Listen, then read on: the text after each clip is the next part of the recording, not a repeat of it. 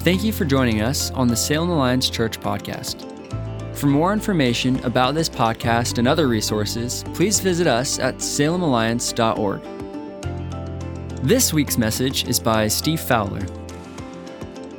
Uh, We're uh, in this series called Identity Theft, and we started the series just talking about um, how God sees us. And we looked at Ephesians 1 and we saw how He sees us as pleasing and forgiven and blessed. He showered grace and kindness on us.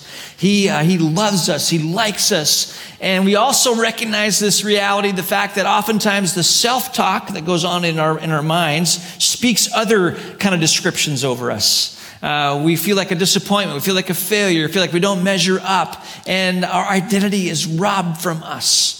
Um, and in the first week, we talked about letting go of some of those names, those things that we speak over ourselves, and listening for a new name that God has for us. There's a whiteboard in the lobby. We'd encourage you in these weeks that um, if there's a new name you're hearing, uh, you've let, let go of the old name, a new name that God's spoken over you, would you write that on a name tag and just kind of attach it to that, that whiteboard out there? It'd be an encouragement to all of us to see those names and see what God's speaking over you. Um, but Jennifer talked to us last week about how our identity is robbed or stolen from us. She talked about this performance lie. She made a great, uh, I have great insight on, on Peter's life. Peter, he's out fishing. Uh, you know, Jesus is teaching and, and, he's done fishing, no catch. Jesus says, go back out and fish, uh, go to the deep water. And Peter kind of reluctantly goes back out there and he throws the nets in. And as a commercial fisherman, he has the best day of business ever. And he realizes that the catch is connected to Jesus, and the sense of his holiness um, and, and Peter's own depravity causes Peter to say, Depart from me, Lord, for I am a sinner. I'm not worthy to be in your presence. You can kind of hear the performance lie in him. Yet Jesus invites him to be a follower. Well, fast forward to when Jennifer talks about John 21 and how Peter, uh, he, he's fishing, and, and again, they have this incredible day of business catching all these fish. And um, John recognizes that, it's the, that Jesus is the voice from the beach that said, Throw your nets on the other side, tells Peter, and Peter jumps in the water and swims to Jesus. Now, you got to realize this Peter has just committed the biggest failure in his life. And instead of saying, I, I, can't be around you, he actually goes to Jesus, which tells us that his understanding of being accepted and valued by Jesus is, is so, he's so rooted in this that even though he's created this blunder, he, he knows he's accepted and can be with Jesus. The power of the performance lie is that my value is connected to what I accomplish or what I can do. But, but the, the power of our identity speaks over us is that even in our blunders and our failures, that there is a God who still wants to be with us. And today I want to talk to you about a different lie. Uh, this different lie that, that's spoken over us that, um, that, that robs us of our identity. And it's the people pleaser lie.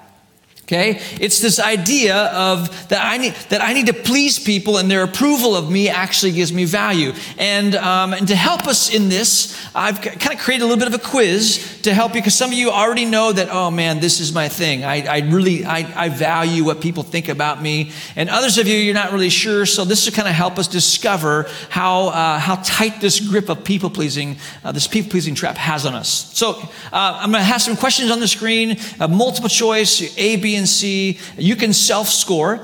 A is worth zero points, B is worth five points, C is worth 10 points. Four questions, and uh, we'll just kind of start, get us start slow here. Um, go back to high school. If you are a high school student, maybe this one will, will make sense to you. You just got your driver's license, and for six months, no one can ride in the car with you except family. Your friend tells you that they need you to pick them up on the way to school. What do you do? A, you tell your friend no. B, you bring your mom or dad with you to pick up your friend because that wouldn't be awkward. C, you pick up your friend on your way to school. Okay, got your letter? All right, next question. Here we go. You've had an exhausting week at work and you want to spend Saturday resting. Your spouse's friend is moving and asks your spouse to ask you for help. What do you do? A, tell your spouse that you're exhausted and need a day of rest. B, tell your spouse that you can be there later in the afternoon. C, somehow you find yourself organizing the entire move. Third question You're out for dinner with your significant other and you really want your own fries. Completely fictitious scenario, okay? Your significant other suggests you share an order of fries. What do you do? A, tell them you're hungry and that they should order their own fries. B, tell them that you are ordering your own, but you'll share a few. Or C, share your fries because that's what Jesus would do. Last question. Your friend needs to borrow 50 bucks. Again, they ask you to loan them the money. What do you do? A, tell them no. B, tell them you can chip in a little, but you can't do the whole 50 bucks. C, you loan them 100 bucks. Okay, you got it scored? anyone score 40? I got a few in the room. Uh, anyone, if, if, if you chose A for every question and you have zero points, you need to be here next week because we're going to talk about control. All right? we'll talk about that then. But hopefully, somewhere in between, you get a sense of how powerful this, uh, this pull is on you. And, and, and by the way, there's a tension to manage here. I mean, doesn't the Bible say that we are to prefer others above ourselves? Doesn't Jesus say to deny yourself, take up your cross, and follow him? I mean, doesn't he tell us to love our neighbor, to, to, to care for other people, to show kindness and, and to be compassionate? And there's a sense of, I mean, is it wrong to please your parents? Is it really bad to please your spouse or your employer? Uh, that's actually some, that's, that's good. It's good to please uh, people. But what we're talking about is when I'm pleasing people and I'm not motivated because I'm trying to be like Jesus, I'm motivated because I get validation from other people's approval of me. I feel more valuable when people like me. That's what we're talking about. And that's the trap. This, this is what robs us of our identity that's rooted in the fact that we are a child of God. Now, Proverbs chapter 29, verse 25 says this Fearing people is a dangerous trap, but trusting the Lord means safety. Some of you have heard it this way that the fear of man is a snare. The message paraphrase says that the fear of human opinion disables. I've got a rat trap here. I grew up overseas, so I'm pretty com- you know, I, I know how to use these things because I, I, grew up in Malaysia. And in Malaysia, um, you know, we have we, we had rats. I mean, I'm talking rats. In America, yeah, you have, we got rats, but they're small. There, when you catch a rat in a rat trap like this, the, the rat trap disappears. I mean, they're, they're big. There's a part of our town we lived in that was called Pulau Tikus. In, in Malaysian, what that means is the island of rats. So we had a few of them around, okay? So we, we, we'd set traps. And um, I put my glasses on because I want fingers.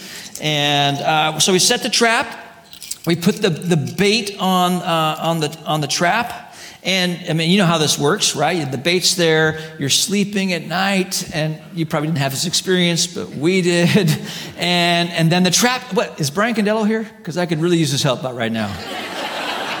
Not here yet. Hopefully comes at 11 o'clock. Okay, so the trap goes off, and then, you know, and, and what we learned is when the trap would go off, that it then would travel across the room. And one time, there was this hole in the wall, and the rat went through it, but the, the, trap is like up against the wall doing this because the trap won't fit through the hole in the wall. And, um, and this is exactly what traps do, right? They, they hinder your freedom, they trap you, they, they capture you. And, um, and uh, that's exactly what people pleasing does it, it traps you.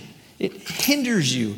It keeps you from, put this way, sometimes we are a collection of other people's expectations. And it keeps us from living the life that God has for us. Let me say that again. Sometimes you and I become a collection of other people's expectations. And we miss out on the life that God has for us. So, what I want to do today is I want to look at 1 Samuel chapter 15. So, if you got your Bibles, go to 1 Samuel 15. And I want to look at a passage here and highlight for us the ways that we get entrapped in the people pleasing trap. And, uh, and then I want to talk about how to get free. I want to talk about um, the idea of uh, getting back to our identity in, in Christ.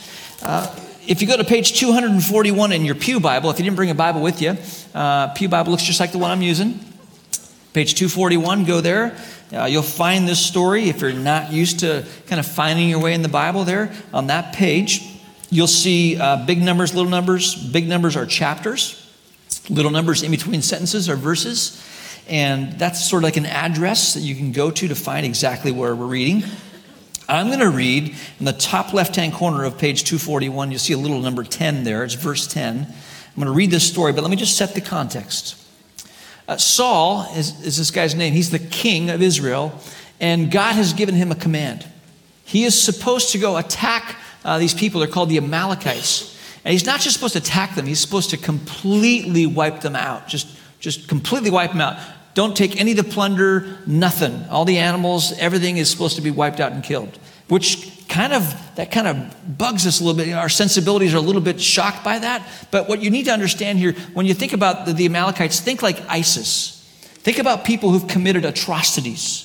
And what God is doing is He is meting out justice. He wants justice to take place, and He wants Saul to take care of that, uh, that, that justice. So, let me read here verse 10. Let's talk about this people pleaser trap. It says, Then the Lord said to Samuel, I am sorry that I ever made Saul king, for he has not been loyal to me and has refused to obey my command. Samuel, by the way, who's the prophet, uh, was so deeply moved when he heard this that he cried out to the Lord all night. Early the next morning, Samuel went to find Saul, and Saul, someone told him Saul went to the town of Carmel to set up a monument to himself. Then he went to Gilgal. When Samuel finally found him, Saul greeted him cheerfully. May the Lord bless you, he said. I have carried out the Lord's command. Then what is all the bleating of sheep and goats and the lowing of cattle I hear? Samuel demanded.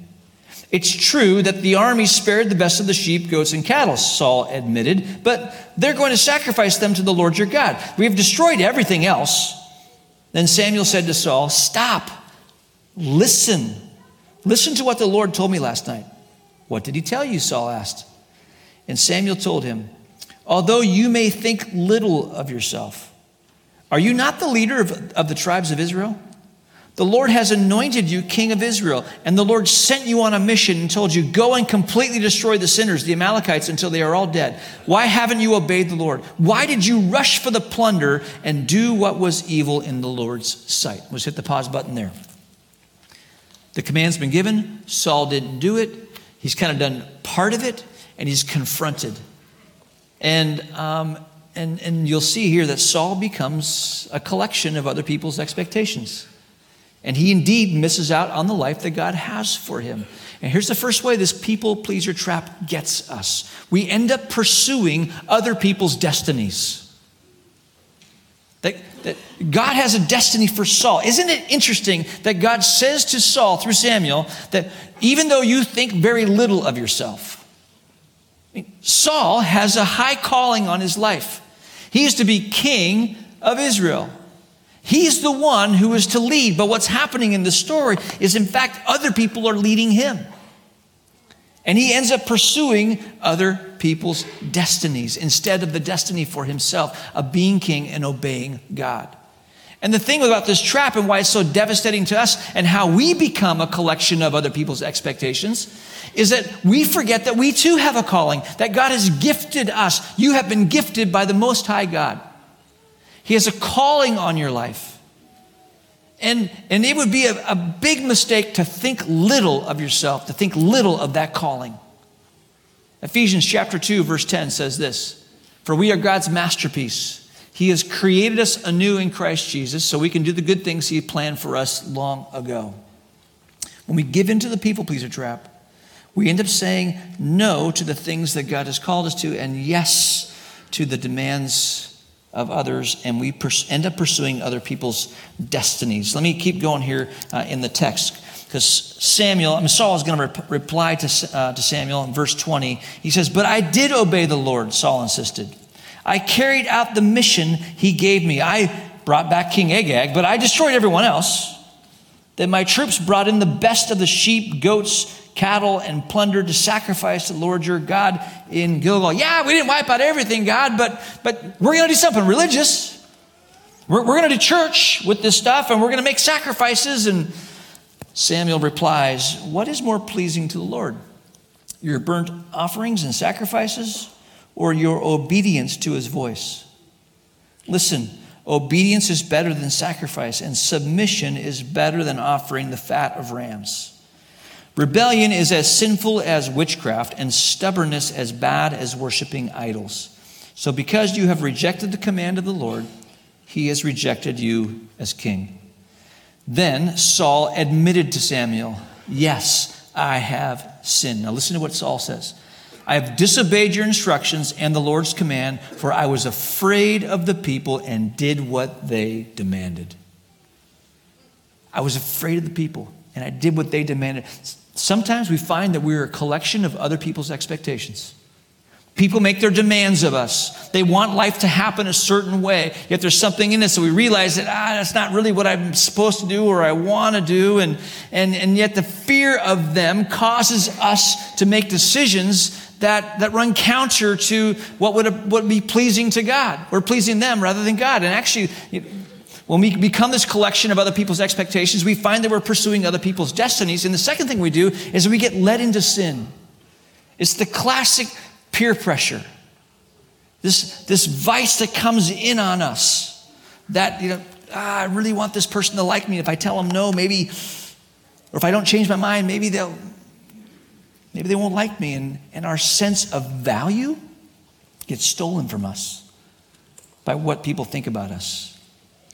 A lot of years ago, when I was a production manager for Luhr Jensen in, in Hood River, Oregon, it's a fishing tackle manufacturing company. Uh, I'm walking the hallways, I'm checking on different departments, and this guy named Raul comes out, and he's got a magazine in his hand, it's rolled up in his hand. And I can see him kind of looking over his shoulder and looking back and seeing if anyone's around.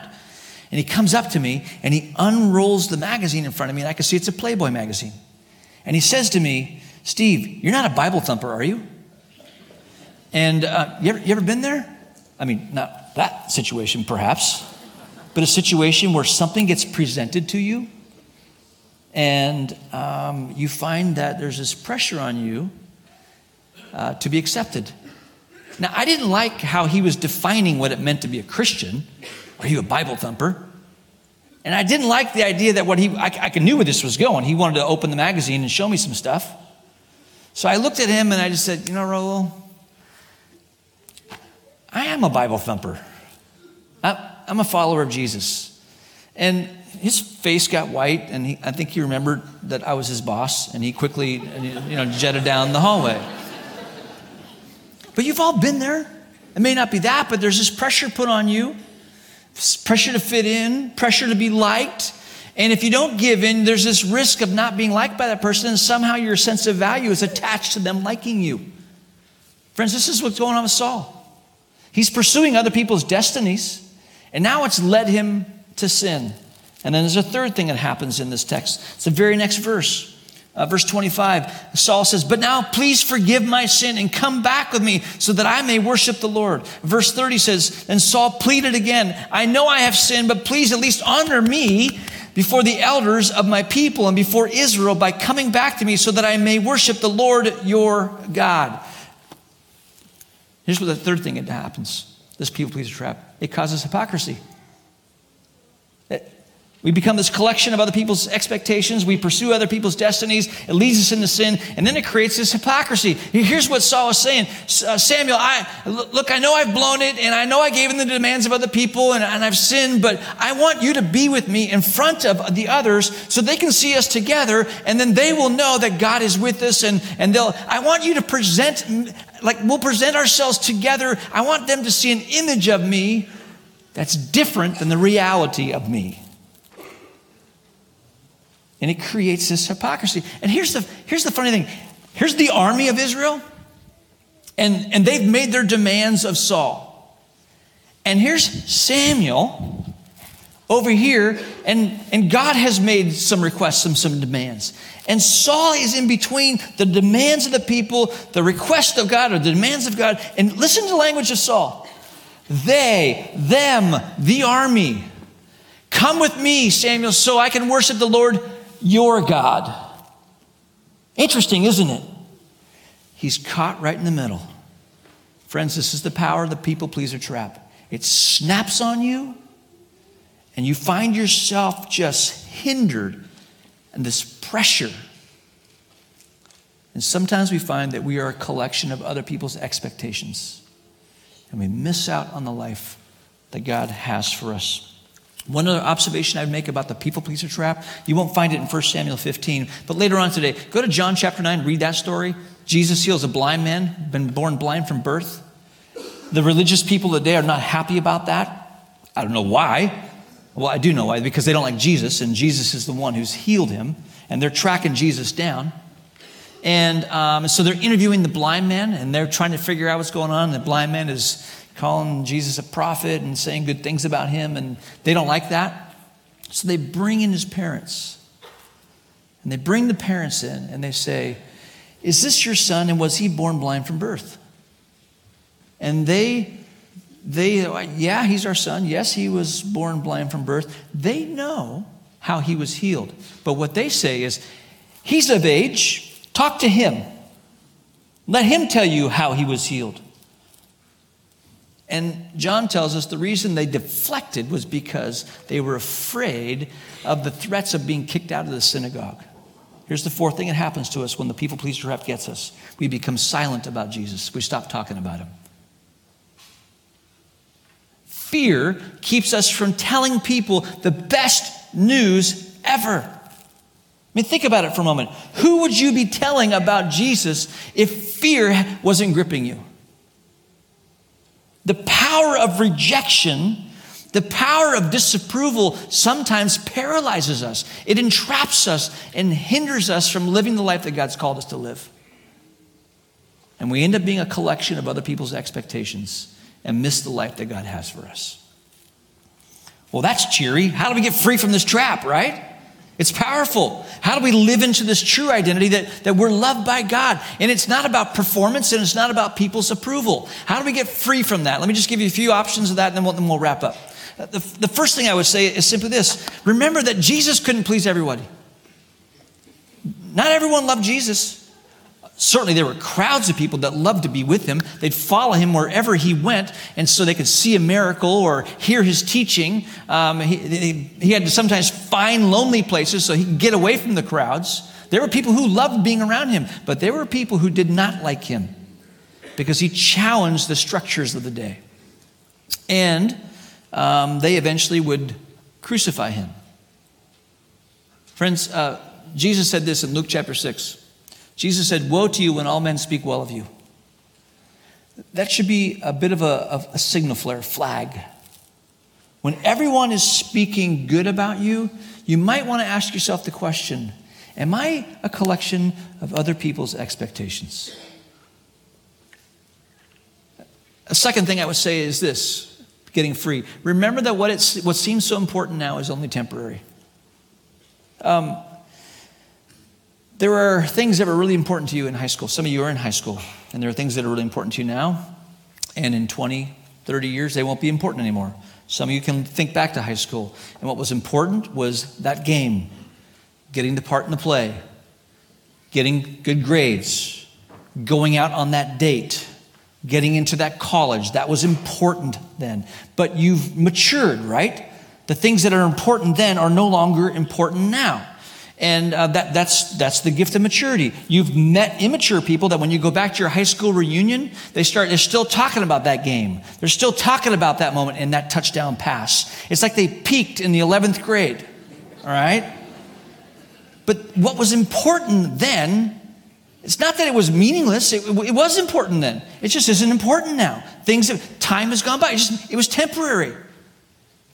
And and what we have to realize is that one day we will stand before our God and He will declare His love for us and, and, and, and we'll give an account for our life. And what we want to make sure is that we are, we are living with an eternal, we're making decisions based on an eternal perspective. Somebody pulled a, a prank on uh, Walmart some years ago. They broke in and changed all the prices um, took things that were really cheap and made them really expensive, and uh, took really valuable, expensive things and made them cheap. So that when the doors opened and customers started coming in the next day, they saw this LCD TV and thought, man, this thing's usually $1,000. It's like $9.99. What a great deal. And the you know, a box of pencils or you know, paper that was you know, like uh, you know, buck 99 was, was you know, over $1,000. And it was confusing for people. And the stuff that was valuable was cheap. The stuff that was cheap was valuable. And, friends, what we need to understand is this is exactly what the enemy of our souls does. He takes the cheap stuff and says, This is, this is valuable. He takes the valuable stuff, switches the price tags, and says, says it's meaningless and cheap. Which is why people chase after fame, success, and money. And that's all temporary. Remember, keep an eternal perspective. Romans chapter 12, verse 2 says this Don't let the world around you squeeze you into its mold, but let God remold your minds from within so that you may prove in practice that the plan of God for you is good. Last thing I would say is this make God big. Make him big. Jeff talked about this earlier that God is in a class all his own. Psalm 34, oh come, let us magnify the Lord together. Let's exalt his name and make him great. This is what we're doing today. You are making God big because when we gather as the church, we're reminding ourselves of who God is and who we are. We're singing holy, holy, holy. This God is a cut above and he's not just holy and not only a cut above in, in purity, he's a cut above in mercy and he's a cut above in love. He's a cut above in com- compassion in a class all his own. What happens is when we make God big and these other things come around and people's expectations come our way, we can say no to them and be free from the people pleaser trap. But what the enemy of our souls wants to do is switch the price tags and wants us to make people big. And when we make people big, God gets small. He becomes small. So, friends, if you want to be free from this trap, make God big. And you, you will live a life that's approved by Him and you will please Him. You already are pleasing to Him, but you will honor Him with your life. And be free from that trap and be able to live into your identity because you are forgiven. You are a blessing. You have been showered with grace. He loves you. Yes, He even likes you. And when that sinks in, the approval of men, the sense of needing to perform, we don't find our value in that. Let's pray about that. So, Lord, thank you. Thank you, Jesus, that um, you showed us the life that we're called to live. You lived it for us. Or some of us in the room, uh, the, the approval rating of those around us, man, it's just a pressure and a stress. Would you free us? Would you, would you, would you empower us by your Spirit to live a life that's pleasing to you, that honors you? Free us from the mold that the world wants to put on us so we can honor your name. May it be so. We pray this in your name. Amen. Thank you for joining us on the Salem Alliance Church podcast. We are a community of believers located in downtown Salem, Oregon and we are passionate about our city being a city at peace with God. If you have a request that we could pray for, please email us at prayers at salemalliance.org. If you'd like more information about this podcast or other resources, please visit us at salemalliance.org.